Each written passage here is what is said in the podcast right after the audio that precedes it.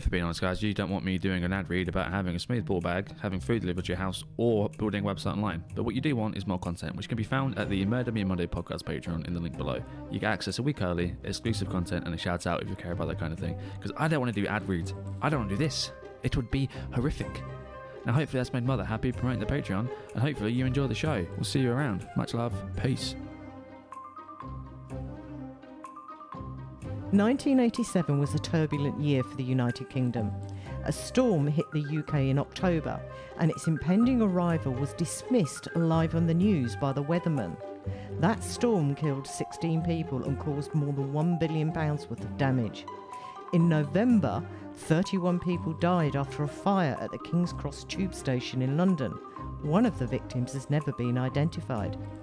This week's case, along with the Dunblane massacre in Scotland in 1996, resulted in changes to gun laws in the UK. This is the case of the Hungerford massacre, and this is Murder Me on Monday.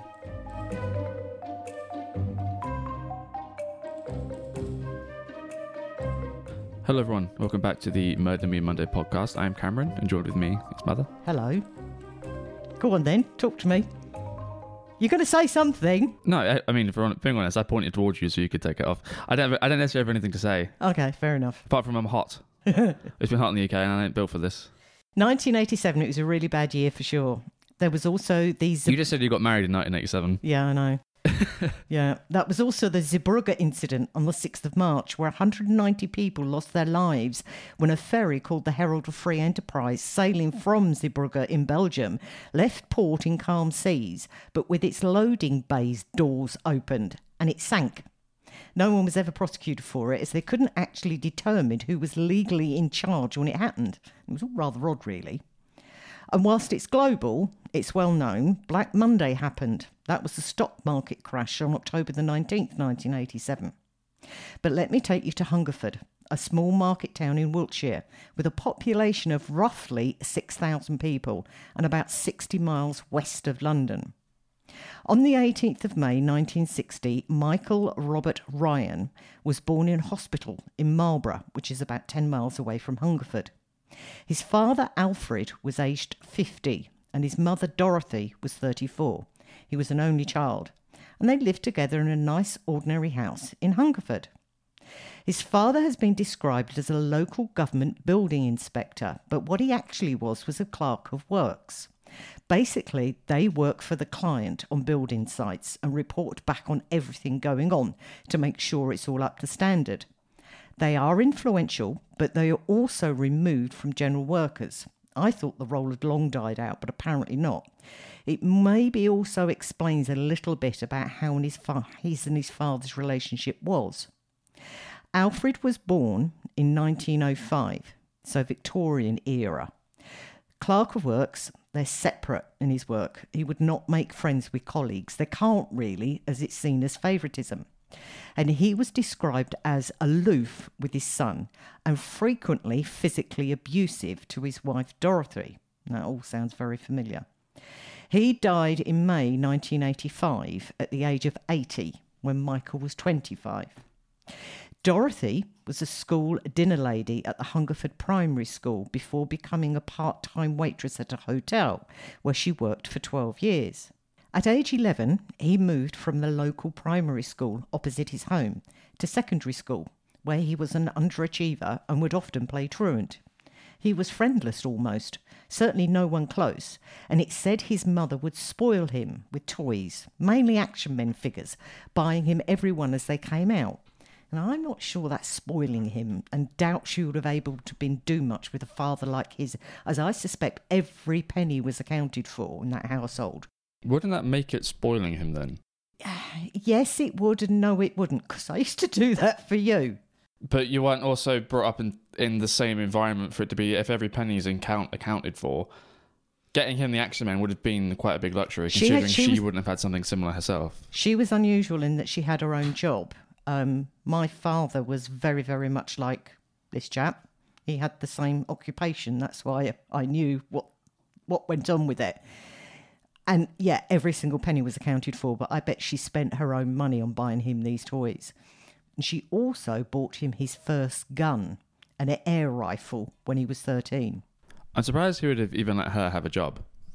Yeah. I know back in the day they'd be like, "Oh, a woman working, that's masculine. You must be pretty gay." Would have been their response to. My mother had to have um, it was called dinner on the table at twelve thirty, spot on, for him to come in and eat that. He used to come home every lunchtime, and tea, which we would now call dinner, had to be served at five thirty every evening on the dot, or else. But uh, that's what I'm saying. I'm surprised Yeah. he would have let her have a job. But she was a lot younger than him, so she may have been a little bit more feisty. Yeah, possibly. She's not grown up quite in the. She's like 20 years younger, isn't she? Yeah, yeah, Yeah. yeah. So short for his age, Michael was often teased and bullied at school, but he never retaliated openly and consequently avoided other children. It's said he did retaliate covertly, but no one could ever prove it was him.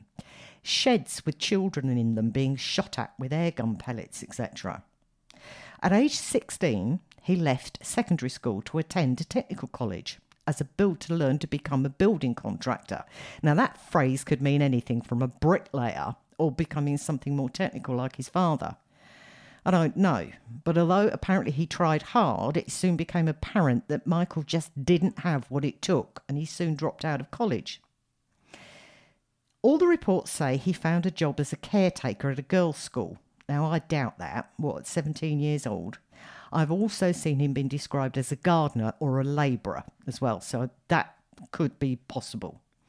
He continued to live with his parents. His doting and indulgent mother would pay for anything he could not afford, including cars, petrol, and insurance.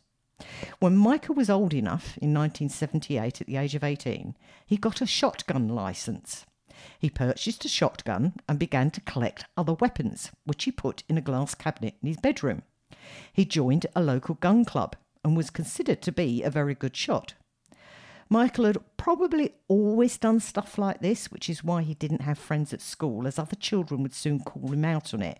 But as an adult, he told people he had served in the 2nd Parachute Regiment of the British Armed Forces and that he was getting married. No evidence he'd ever had a girlfriend. And that he owned a gun shop. He would become extremely angry if people did not believe him, and his mother would often confirm these lies to people. It's said in an effort to help her son feel better. I suspect it was embarrassment. She just felt that she had to back him up. Michael bought army jackets, survival gear, and masks. He subscribed to magazines on survival skills and guns, including Soldiers of Fortune, and was a fan of films such as Rambo First Blood. Well, I don't see the harm in that one. Almost as if he's identifying primarily with his commodity consumption, isn't he? That's that.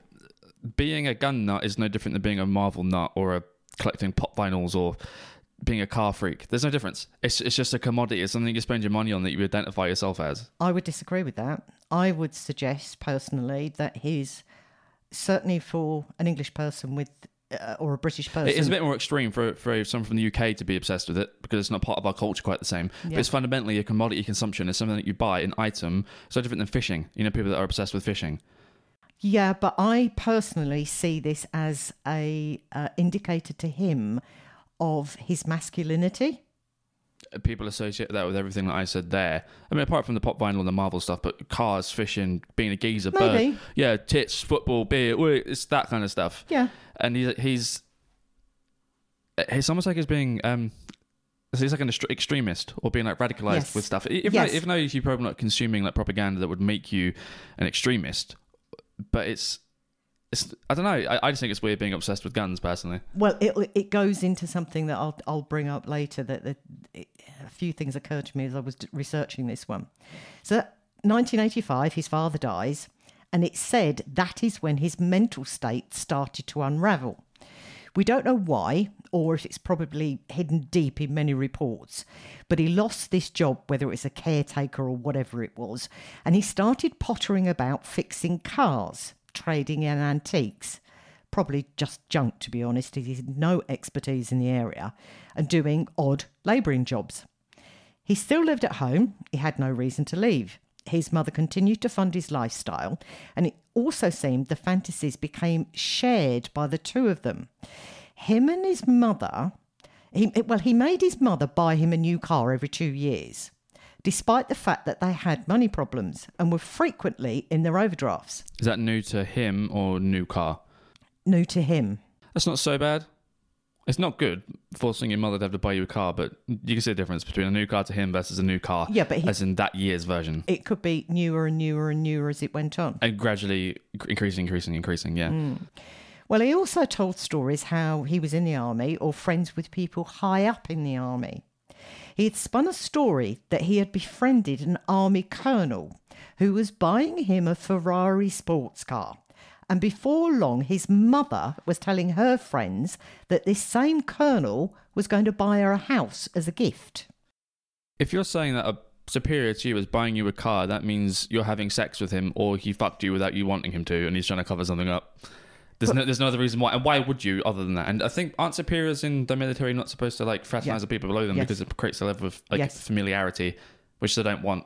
Correct. So I don't get it. It's not only familiarity, it's the fact that you've got undue, in, undue influence over somebody that's subordinate to you. But it's also as well his mother is saying that this imaginary colonel's going to buy her a house. She's either a part of it or believes the son. Or just, again, she's embarrassed and she's just making these things up on the spur to. Uh, it's bizarre. He, Michael persuaded the police to grant him a license to own more powerful firearms. And on the 11th of December 1986, he was granted a firearms certificate covering the ownership of two pistols. He later applied to have the certificate amended to cover a third pistol, as he intended to sell one of the two he'd acquired previously, which was the Smith & Wesson 38 caliber revolver, and then to buy two more. This was approved on the 30th of April 1987. On the 14th of July, he applied for another variation to cover two semi automatic rifles, and that was approved on the 30th of July. They were unable to refuse him as he had no record of mental instability and no criminal record. However, the police stipulated that Michael had to install a suitable steel gun cabinet in which to safely lock away his weapons, no longer in that glass one. I don't know if it's in the UK. It might even be in the UK, Australia. People have to come in and like police have to come in and like, investigate the house. Yeah. They have to do like um, references from other people to make sure that you're not like a complete nutter. But I don't get the point because you have your friends lie, wouldn't you? If you're doing that, but it's, it's like another barrier for entry that should kind of happen. Same with that you have things for cars. It's Yeah. hard to get a car. Should be the same thing for a gun. Right, I've got no idea what I'm going to say now. Well, I, I do know what I'm going to say, but it means nothing to me, but you might know. He legally owned the following guns Zabala shotgun, Browning shotgun, I know Browning, a Beretta 92 FS semi automatic 9mm pistol, a CZ also semi automatic 32 caliber pistol, and a Bernard Bernardelli 22 caliber pistol. He also had a Type 56 assault rifle, which was semi automatic. The Type 56 was described as a Kalashnikov AK 47 copy, and it was identified as a Kalashnikov in the report from the Thames Valley Police afterwards. But it's also been called a Noric, Noricino, Noric, Norico in some reports. He also had an M1 carbine. Uh, and apparently, this one was a rare Underwood model. See, if it's some like weird rarity thing, I can completely get behind collecting it because it's a collector's item. It's Yeah. got history. It's cool as shit. Look, this is old. Right? This, Yeah. this motherfucker made from wood, and that's kind of cool. Yeah. But to, to be collecting all these pistols and shit, I don't know. I don't get it. it this brings you back briefly to something. You know, like Pawn Stars, the thing where people Yes. bring in like a thing. They, P they A W N. the best they can give you is is six pound fifty kind of thing. Yeah. A guy brought back a pistol that was old, like really fucking old, like hundred years plus, that had been like buried somewhere, and he found it. And instead of bringing it straight to like the pawn people to see how much it was worth, he cleaned it and he so he scrubbed off the patina, so and he, it fucked it. And the guy was like, "Look, not be funny, but bury it for twenty years again, and hope it hope it comes back because he'd ruined it. He'd scrubbed it with an iron wool or something." Well, they say that with um, even like silver. You shouldn't clean silver. When That's you- old. Yeah. W- uh, Modern silver, yes, but old silver, no. You can't take the patina off it, as you say. Uh, based on what you said there about all the guns, I have no fucking clue what they are. I've been No. playing a lot of Borderlands 3 recently, and those could be guns from there. I don't really. I understand the pistol and the caliber, Apart from that, I don't. It's a gun. No. Well, the, the Kalashnikov uh, copy, I understood that, but that was about it. 12.30 in the afternoon of the 19th of August 1987, Susan Godfrey, aged 35, had gone for a picnic in Savernake Forest, which is about seven miles away from Hungerford, with her two children, a two year old and a four year old. Michael approached them with a gun raised and forced Susan to put the children in her car. He then marched her into bushes at gunpoint and shot her 13 times in the back using the whole magazine of the Beretta pistol. Police were alerted to the scene by two children who were by the children they approached a pensioner out for a walk and told her that a man in black had shot her mummy, shot her mummy. And I did wonder a four-year-old would know that. But anyway. You'd probably recognise the, the gunshot sounds just from like movies, television. You'd probably recognise the, the sounds of a gun. Michael drove his silver Vauxhall Astra GTE. Michael's mummy was indulgent if she paid for that, let me tell you, from the forest towards Hungerford and stopped at a petrol station three miles, which is roughly five kilometres from the town. After waiting for a motorcyclist to leave, he starts to fill his car and then petrol containers, then starts shooting at the cashier from the petrol pumps, and he missed her. He entered into the petrol station and again tried to shoot her at close range with his M1 carbine, but the rifle's magazine had fallen out. They thought afterwards he'd accidentally released it, you know, pressed the wrong button kind of thing. He then left and continued towards Hungerford. At around 12:45, Michael was seen at his home in Hungerford. He loaded his car with all his weapons and attempted to drive away, but the car wouldn't start. He then fired four shots into the side of the car. Why wouldn't the car start? We don't know. It just wouldn't start. Astra GTEs could be a bit um, temperamental. Do you remember the ST when you got in it? You used to have to sit in it and turn the key and then wait before you started the engine? Do you mean the SLK? No, the, the ST. ST? Yeah, Did you? yeah. You used to have to sit and wait before you started it. I thought it'd be something like when he was at the petrol station and he shot at the cashier, he didn't actually get any petrol. No, I, saw- I, I thought he'd fucked up and didn't put petrol or something, but no. Yeah. Okay. Neighbours reported seeing him moving between the house and the car before he then went indoors and shot his dog. Michael then doused his home with the petrol he'd stolen earlier in the day when he shot the petrol station attendant. Back then, you couldn't pay at the pump, so all the reports said that he'd bought it are probably wrong. And he set his house alight. The fire subsequently destroyed three surrounding properties. Michael then removed the three shotguns from the boot of his car and shot and killed a husband and wife who were in the back garden of the house nearby.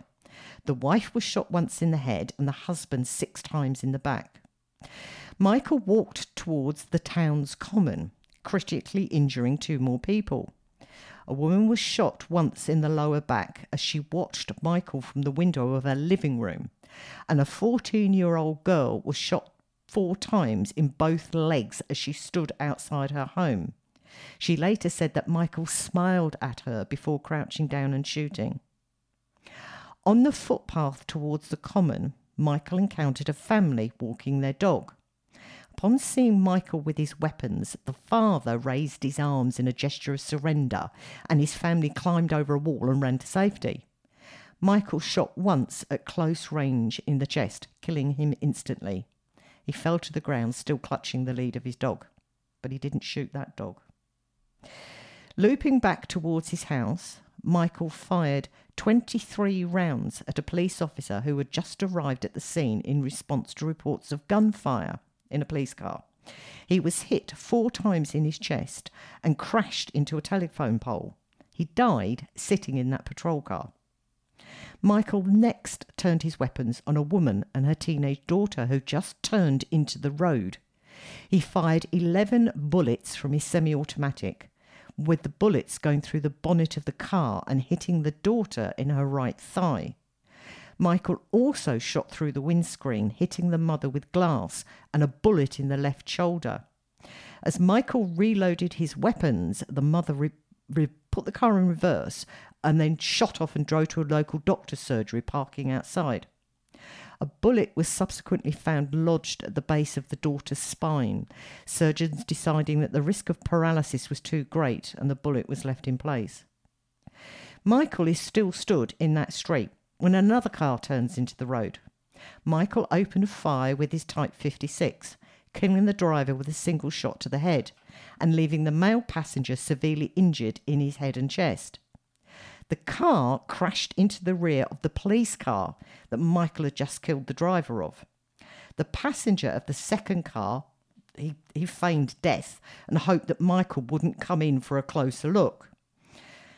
Michael moved along and, and then went into a neighbouring road, heading back towards his house, killing a man who was just stood there mowing his lawn. Further along the road, he wounded another man who had helped build Michael's gun display cabinet for him. He then shot at an ambulance which had just arrived, shattering the window and injuring a paramedic who managed to drive away. Michael shot at windows and at people who appeared on the street. Michael's mother, Dorothy, then drove into the road and was stood confronted. Her house was on fire. Her armed son, armed son was just off in the distance, and there was dead and injured all over the road. The passenger, who was still slumped in that car that had run into the police officer's car, heard Dorothy open the door of the car that he was in, and she was trying to get him out before she turned around and attempted to talk to Michael, who was walking towards her. Michael shot her dead as she raised her arms and pleaded with him not to shoot. Michael then wounded a woman who had stepped out of a house to shout at him for making noise. He then ran towards Hungerford Common again. On the common, Michael went on to shoot and kill another male dog walker and shot at but missed a teenager as sped away on his bicycle. A local taxi driver slowed his, down his car as Michael crossed the road in front of him. Michael shot him with the Type 56, killing him. He then killed an elderly male driver and injured his wife, firing eight rounds into the car. The wife was hit in the chest and hand, but managed to get out and run. Michael shattered the windscreen of another vehicle, with the driver being hit twice in the neck and the upper torso, and crashed his van into a wall. He would later die of shock and hemorrhage from his neck wound, but his passenger suffered no serious injuries. At around 1.30, Michael firing, fired a single round at a passing car. This fatally wounded the driver. A passing soldier rushed to the car and attempted in vain to apply first aid, but the driver died in his arms. After this shooting, Michael then shot his way into a house and killed the elderly occupants.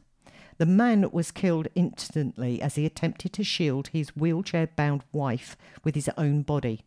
She died two days later from her injuries. He shot at another car, which crashed into a stationary car after the driver was hit in the neck.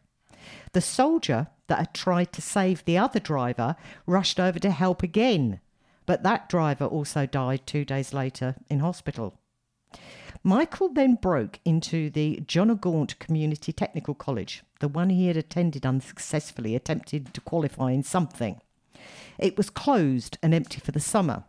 Police surrounded the building and found a number of ground staff and a couple of children who had actually seen Michael enter. And they told the police where the shortcuts were, you know, don't go through this door, go round that way, kind of thing. At 1640, they heard a gunshot within the school building and more officers were on the scene. The police first saw Michael at the school at 1726, shortly after he'd thrown one of the guns out the third window. Sorry, third floor window. Apparently, that name Nicorino is what the AK 47 is known as, like I said. Ryan became engaged in a conversation within a, with a sergeant within the um, tactical firearms unit and claimed that he had a gun of his Beretta with him and a grenade. Michael was then shooting at the circling helicopters overhead. Obviously, there was helicopters there, and the police were attempting to coax him to come out of the school. They were doing all sorts of negotiations, and he kept asking about the condition of his mother. And upon hearing she, she was dead, they didn't try and sugarcoat it. He said that it was a mistake. One of the statements Michael made towards the end of the negotiation was widely, widely reported. If only my car had started. Hungerford must be a bit of a me- mess. I wish I'd stayed in bed. He also asked if they had found his dog, which he'd killed. Again, that makes no sense. Not that any of this does. He goes on to say, It's funny, I killed all those people, but I haven't got the guts to blow my own brains out. At 1852, after a few minutes of silence, a muffled shot was heard from the school building. Michael was subsequently unresponsive to police. Shortly after 2000 hours, so 8 o'clock, armed police entered a barricaded schoolroom to find Michael below the window, having shot himself in the right temple with the Beretta. The police response on the day was a shit show. No denying it. They didn't realise that the incident in the Savernake forest, where that first victim was shot 13 times, was connected to what was going off in Hungerford. And they also thought that Michael's house being on fire and the shootings there were again another isolated incident. So they ended up directing cars off down side roads, which actually put people directly in the line of fire of Michael. So they were funneling victims towards him completely accidentally. They didn't mean to do it, they were just trying to get them away from the fire. But there was a good reason why they were so badly prepared. Hungerford had not witnessed a murder since 1876, when two police officers, an inspector and a constable, were murdered. And it was due to this really low level of crime that the town only had two sergeants and 12 constables, and on the morning of the 19th of August, the duty cover for the section consisted of one sergeant, two patrol constables, and one station duty officer. One of which was killed by Michael in his patrol car that he crashed when he was actually on the radio telling the operator he'd been shot when he died. Now, a number of factors hampered the police response. The telephone exchange could not handle the number of 999 calls made by witnesses the Thames Valley Firearms Squad was training 40 miles away. The police helicopter was in for repair, although it was eventually deployed. And only two phone lines were in operation at the local police station, which was undergoing renovation. Michael used the Beretta pistol, the Type 56, and the M1 rifles in the massacre. The CZ pistol was being repaired by a dealer at the time. Throughout his movements, Michael had also opened fire on a number of other people, some of whom were grazed or walking wounded. Many of these minor casualties were not counted in the eventual total. 17 people died that day, including Michael and Dorothy, his mother. He also wounded 15. A report on the incident was commissioned by the Home Secretary at the time and the Chief Constable of Thames Valley Police. The Firearms Amendment Act 1988 was passed, which banned semi automatic and pump action rifles, weapons with fire explosive ammunition, short shotguns with magazines, and elevated pump action and self loading rifles. It also restricted the use of shotguns with a capacity of more than three cartridges, that is, in the magazine plus the breech. Michael's collection of weapons had been legally licensed. I got real incelish vibes off this one, and I'd actually never thought about this before. He'd never had a girlfriend or anyone that ever admitted to going out with him. But you fucking wouldn't after he's just gone full GTA on people. Literally, this is like a mission from Trevor from GTA. Does it? Yeah, he's he's killing people. The police rush in because people have been killed. Then he kills the police, and the ambulance come in because they fucking they want to save people. You shoot them as well, and before you, and then no, it it just sounds like a GTA mission in like the worst way possible.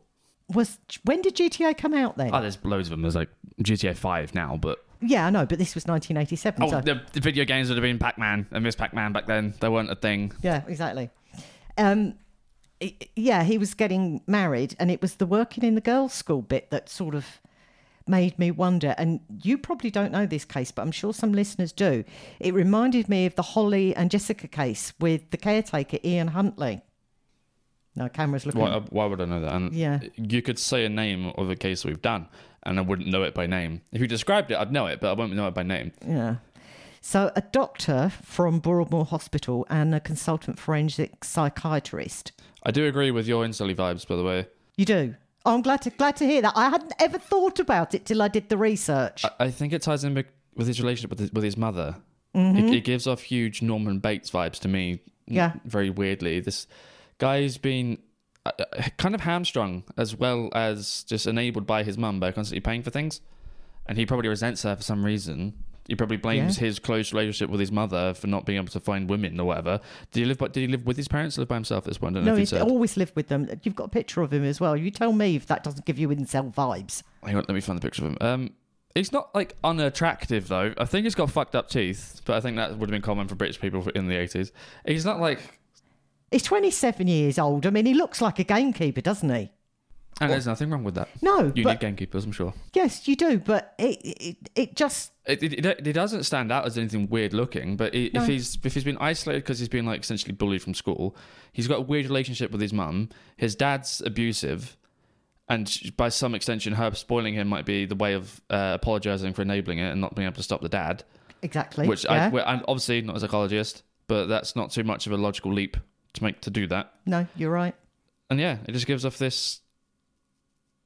But the He's a good fucking shot though, annoyingly, isn't he? yeah, And uh, if and and the police response from when they um like cornered him and went into the school or whatever, wherever it was it was yeah, at it the was a college. college, Yeah. Um, quicker response than the Uvalde Police Department. Just saying.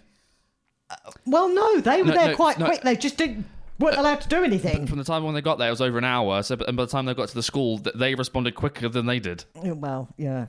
Well, I should just imagine everybody within a 100 mile radius was being paged to come into this one. So, as I said, the doctor from Broadmoor Hospital and a consultant forensic psychiatrist both said much later that they thought that Michael was schizophrenic and psychotic, stating he was most likely to be suffering from acute schizophrenia. He might have had a reason for doing what he did, but it was likely to be bizarre and peculiar to him. Yes. But I don't think I, I don't quite understand where they got. His weird delusions of grandeur, constantly lying, was pathological, making his mum do it. Uh, They can only be reports from people that, that have heard Yeah. that from his mum. They're able to like corroborate.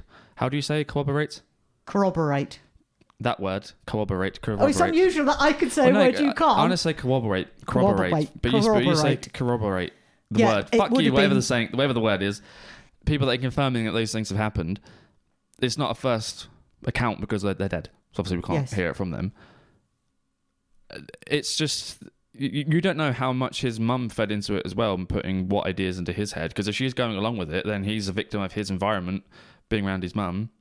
You don't know if him going to these colleges and doing well, he then doesn't want to succeed because then he'd leave from his mum, and it's all he, he weirdly didn't tied do in. well though. No, but I know, but that can kind of feed into it. If he, if oh, he, if he did I see well, what you're saying. it's yeah. like if you. Um, I worked with a woman who didn't want her son to go to uni because then he'd be like away from her, which is weird. Like I get it, you miss your kids, but you still want them to go out and succeed, don't you? Because you had those opportunities. You want your kids to do the same. You'd hope. Yeah, unless you're like weirdly Beatty, aren't you? Norman Beatty. You do get people like that though, don't you? Yeah. Well, you work with one of them, so it just says it all. I did wonder as well why he didn't join the army when he dropped out of college.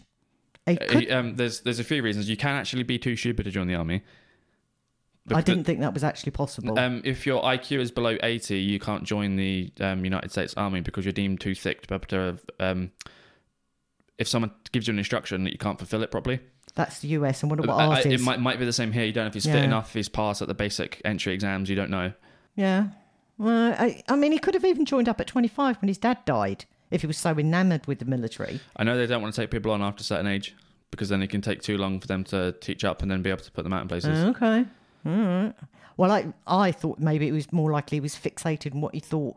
And I don't think he would have been able to cope with the discipline required. And if he's just obsessed with guns, he might be like, "Yeehaw! I want to kill some brown people," and they kind of thought that's a bad look. We can't have someone like that. Mummy might not have wanted him to join. No, darling, don't. Yeah. Bad people might hurt you. Because then why did he kill his mum? Unless he he has some resentment and disdain towards Well, her. he said it was a mistake. it wasn't, though, was it? No, I don't think it was. I think it was almost, He probably regretted doing it, but when he did it, he intended to do it. yeah. So what set him off that day? We'll never know. Was it his car not starting? was had he been planning on doing it as he'd already killed one woman and tried to kill that petrol station attendant? Well, it, as soon as you killed that one woman, it's just just kicked off from there, isn't it? Yeah, but if his car had started, where was he going in his car? That's where my questioning brain goes. Where was he going to go to carry on his massacre? Somewhere heavily populated. Yeah. I mean, is there a nearby? I don't know the area. Is there a nearby large town city thing at the Malmesbury's time? bigger because it's got the probably, go- hospital. probably going there. That's what. If, if I was in his shoes, that's what I would have done. If you want to cause the most chaos, I mean, he's got like 18 guns. It, it's like GTA. He's got them stuffed up him, and he's whipping them out left, right, and centre. Fuck me. Like, how many people did he kill? 17. yeah. Yeah, he- he's gone merciless on this. He's got like a f- 17 kill streak. It's mad. Well, one small footnote to this. This was really interesting. I found out much, much, much further on after this. Under the firearms law, law at the time, as I said, there was no reason to decline Michael's applications. Two weeks later, that was approved by a PC Trevor Rain, Wain, Wainwright of the Thames Valley Police. Michael would later use his gun to kill the officer's own parents, who decided to visit him on a whim on the fateful day of the massacre. Michael ended up killing his father and wounding this police officer's mother, and something that this police officer was told when he went into the office on his day off to help after it all blew up. And he said, It took me by complete surprise. The last thing I was thinking about was my parents coming to visit me, and he just prayed. There was a story in the paper the next day saying that the PC signed his father's own death warrant, and that broke him. It's also not true. No. It's an argument that some people try to say.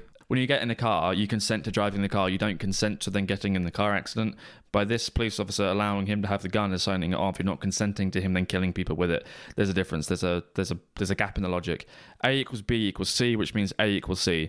But that C equals triangle exclamation mark. They're, they're completely disjointed. There's no relationship. But that accusation or that statement made in the press, as it would do to a lot of people, it made the police officer then his brain did the leap. Yeah, you, you are going to do thought- that. You are going to think no, that. but he thought that he'd signed the death warrant of the rest of the people that got shot. Yeah, because you're going to feel that guilt. But again, it's like if you pass someone for a driving test and they then go on to fall asleep at the wheel and kill them, you're not at fault for that. No. It's the actions of someone else. There's so many steps in between this that happened. Well, that police officer decided to stay on in Hungerford. And although the press gave him hell, the people of Hungerford supported him and he still lives there to this day. Which is good because I, I thought you were going to say that he ended up um, video gaming himself. No. Is the, is, is a PC term. He, he's later said, I couldn't believe the love that they showed me and it made me determined that I would carry on. And that just goes to show what sometimes how good communities can actually If he didn't be. have that supporting environment, then he would have like harmed himself essentially, wouldn't he? Yes. In another strange twist, 2012, the arms dealer who legally sold Michael the assault rifle was jailed for three and a half years for trafficking in deadly surface to air missiles. He used an. A Sam turret thing. Hold on. Give you- Again, that's another kill streaking card. I'm going to give you a name in it. No, I'm not. I don't actually know the name of the, the, gun, the missiles he used. He used an offshore company to, to ship scores of handheld infrared homing missiles from North Korea to Azerbaijan. He set up a firm in the name of his Vietnamese girlfriend in order to sell the weapons known as manpads. And he got, it was a 13 million pound deal. Yeah. In these weird little um, NRA firearm convention things, you can buy fucking rocket launchers. Oh, yeah, I know. Then, Why yeah. does a civilian need one? It's Yeah. not. It's not to fight against the army. They've got nukes and drones and shit. You've got guns. You ain't got to do anything. Why do you need that? I, I don't disagree, but at least, at least we have a bit. Talking about gun control, you and I have discussed this obviously off air. And whilst we do have a problem in the UK, I don't. I think the gun control laws prevent the average person having easy access. You're never going to stop the criminals getting their hands on them. And for God's sake, you can get a 3D printer these days and produce a gun from that. And if your argument is, uh, what's the point in having the laws because they're going to break it anyway? Okay, then why is why is murder illegal? Because the people are going to do it anyway. What's the point in having those laws? It's the exact same logic. Yeah. Criminals are going to commit the crimes with the guns that they're going to get legally or illegally. There's no point putting in the firearms laws. Okay, then if those criminals are going to kill people, there's no point having the, the laws that, that stop people from killing people. If Which- that's the, if which that's the then argument, becomes anarchy. yeah, and Yeah. that's no, you, you no, stop it, stop being stupid. Yeah.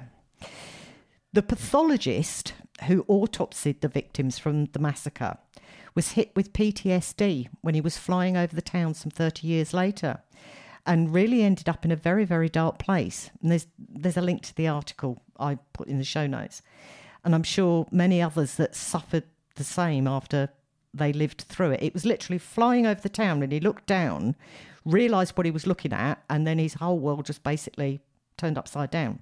If he's recognised what that looks like from above, you've got to think how many times did he see an aerial image of it? Yeah, but it can be But- that but- one event that triggers it, can't it? That's what I mean. But like, you got to think if that's burned into his head, what that the aerial view looks like of that of, of the town. Yeah. Because they, they don't have had the sequence of events of where it happened. Well, I didn't. I haven't used the street names in this episode specifically because I would get confused. you'd get confused. But also, as well, you, if you don't know the roads, you're trying to visualize which way somebody's going. What there is, there is a map that has the um, route that he took and all the, the houses that he went to and the people that were killed. And what did you describe it as earlier? It's a zigzag. You know when you see a constellation and they say that that's Ursa Major or Orion, that's And you're that's looking at it the- and you're like, fuck off, is it? That looks, that's a bunch of stars randomly aligned. It's like that. It, it's, it's instead of it going like a circle or following a circular pattern going from point A to point B, it's like left, then zigzag really hard to the right, then up again, then down again, and it's just bouncing all about. It's, it's like he's trying to. You can almost draw like a fucking pentagram with the pattern in like the order of him doing it because it makes no sense. You've not followed it. You're just bouncing about up and It down the street. It makes no sense to us. It, it made no sense to him. He killed people that was Yeah, to him. Like yeah, he just did. He just did it. Like it, it in this order of the of the map that I can see, it goes one to seven in a cluster. Then it goes down to uh, nine, uh, eight, and nine, and then he goes back north again, kills ten and eleven. Then goes west twelve. It goes all the way down again to kill more. So there's just like no, there's no logic to the way he's, he's going back on himself. He went to the common twice, which I didn't understand either.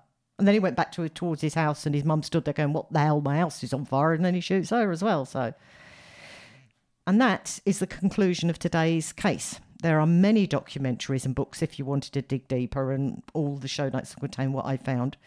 But before we go, an update to a previous case we covered back in episode 14, way, way, way back. The Ruppert family massacre. Do you remember that one, Cameron? No, he's looking no, at me. no, um, give me a description. He killed 11 family members on Easter Sunday, 1975. Yes, I remember. I remember that. Yeah. Well, he died at the beginning of uh, June in prison, aged 88. Wasn't like a farm thing involved with the area as well? it was, it was, he, I remember his he, brother he, used to take the mick like out. yeah they killed like aunts and like children Yeah. they'd open the door but an uncle and he killed them and some, and, and, like, his and one of them lived or something and Yeah. yeah. Remember, yeah I remember it Yeah. So he's, he's gone as well. bits of it Yeah. And finally, the victims of Michael Ryan, who should not be forgotten Roland Mason, Sheila Mason, Kenneth Clements, PC Roger Brereton, Abdul Khan, George White, Dorothy Ryan, Francis Butler, Marcus Barnard, Douglas Wainwright, Eric Vardy, Sandra Hill, Victor Gibbs, Myrtle Gibbs, Ian Playle, Susan Godfrey. obviously the longest. Yes. but that case was mad. But what isn't mad is a value you get from our Patreon. There you go. I plugged it. Big up. All right we'll see you next time. Thanks for listening. Find us on Twitter and Instagram Murder Me Murder Podcast. Our Patreons in the show notes below.